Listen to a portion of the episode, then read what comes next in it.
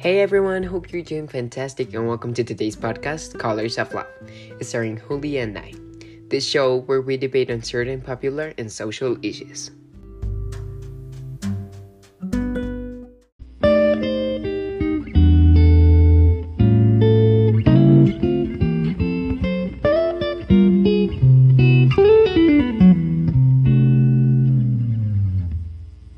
That's right. On this special occasion, we will be discussing over the LGBT representation among children-oriented cartoons, specifically in Canada. Let's start off by taking a brief moment to go over the history of representation and LGBTQ inclusion in this country, as understanding the context behind this issue is important to have complete and clear comprehension of the topic. It is no secret that in the past few years the inclusion of LGBT community in the world has been a great phenomenon and Canada is no exception. This got to the point where the country has even got to the chance to be considered as gay friendly due to the great and positive results for the community, inclusion overall. Everyone wants to be represented in some way through the media and so does LGBT community.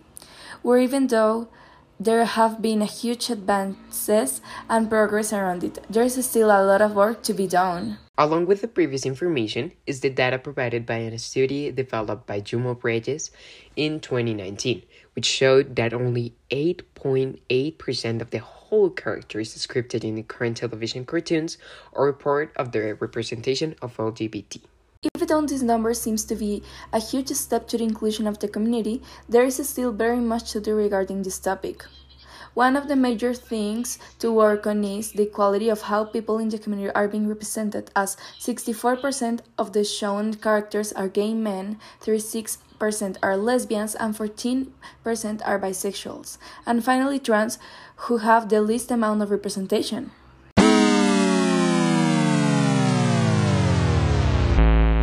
That is certainly sad to hear, Holly. There should be an equal representation of the parts of the community. Another huge problem that goes along with this representation is the reproduction of stereotypes. Don't you think that's a huge issue? Of course it is. Stereotypes are misconceptions of the way some people perceive certain populations. This is done through exaggeration, with few details and oversimplified.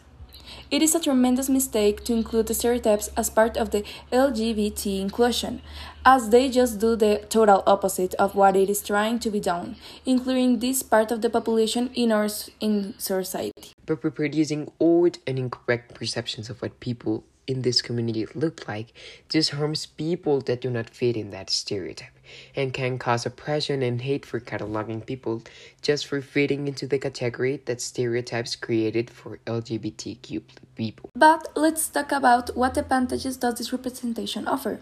LGBT inclusion greatly increases the audience range a show can be targeted to, as the representatives from the community often look for shows that represent them because as mentioned before, we all want to be represented and to be portrayed. The consumption of that show can also be increased as LGBT are known and proved by several studies for being digital consumers, as they spend a big portion of their time in digital spaces.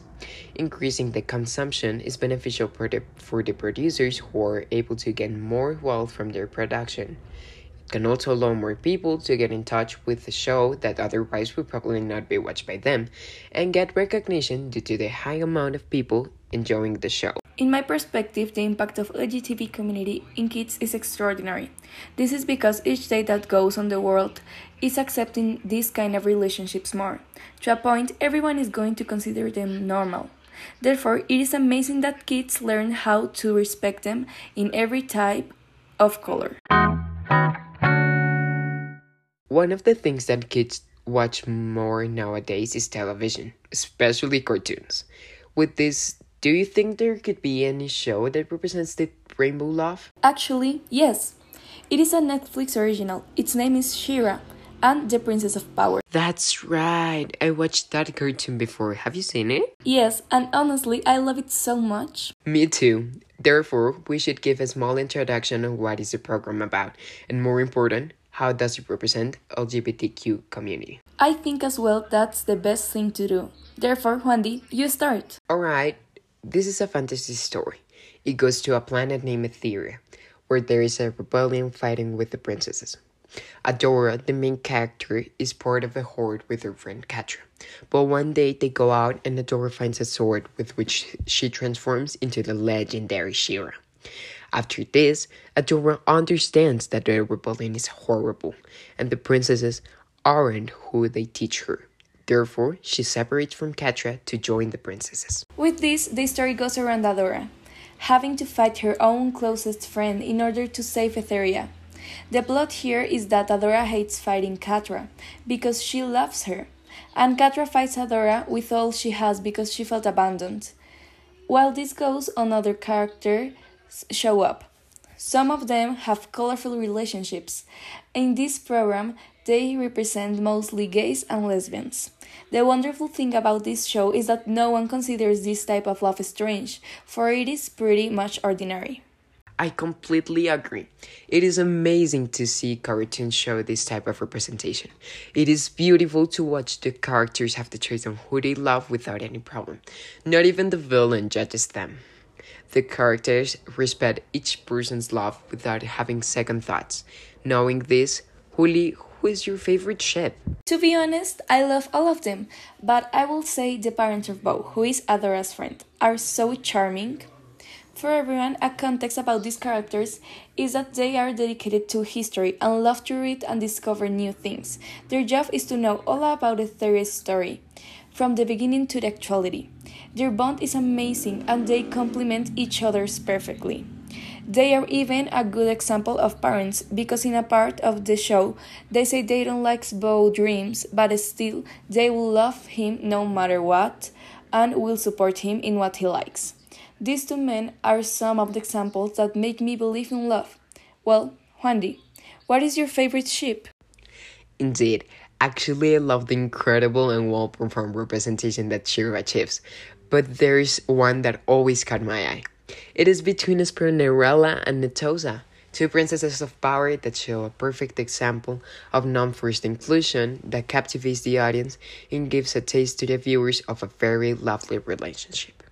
These two princesses are even shown as married, and one thing that completely stands out for me is the fact that their powers are linked in the show, by showing how one's weaknesses can be complemented by the other's powers. This type of relation shows not only a very strong bond, but they're also the perfect example of what LGBTQ inclusion should be aiming for. I completely agree with you. That relationship is so beautiful, and I think this show is going to open kids' minds and help them normalize LGBTQ relationships. Because even though many people say they are not from God or that they are abnormal, the truth is that love is something completely ordinary. It doesn't matter who you fell in love with, love is love and need to always be. Right? I truly don't get why people consider LGBTQ community a problem. Just because your personal beliefs don't fit in with this type of love, it doesn't mean someone has the right to stop the attraction just because it is not normal. It is irrational how people get into others' personal lives just because they don't like what they see love doesn't affect anyone else more than the couple itself. It is true. Some even consider that loving in colors is an illness, and that it is why some parents don't let kids watch shows like this, or always tell them if they don't love someone of the opposite sex, they're a disgrace and abnormal. This is so unhealthy for a child's mind. It literally means that if the kid doesn't fit their parents' expectations, they aren't worth it. What good parent would hate their kid for loving? If parents keep teaching their child this way, they're going to feel oppressed by their own family and are going to create a fear expressing their true selves. They may be even part of the community, but aren't going to come out because they're scared of being rejected by society.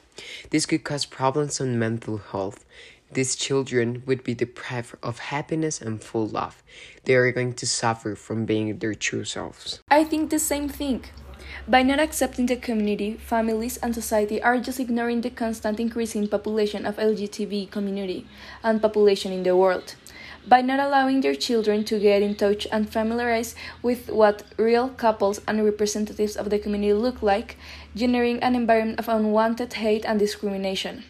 As a result, an internalized oppression about this topic is developed, which is harmful for both of for both the society and children themselves. Exactly, Juli. That's the precise reason why there is a huge need of the market to adapt its products in order to give a representation that normalizes this type of colorful relationships, which of course needs to go along with the awareness that there should be created around this type of representation for parents to start educating and teaching their own children on how to stop a huge chain of hate that LGBTQ community had to suffer with throughout its whole history. I think the same. So that's all for today's episode. We want to know your opinion about this topic. In our case, we thought it was really important because it's really modern in our society.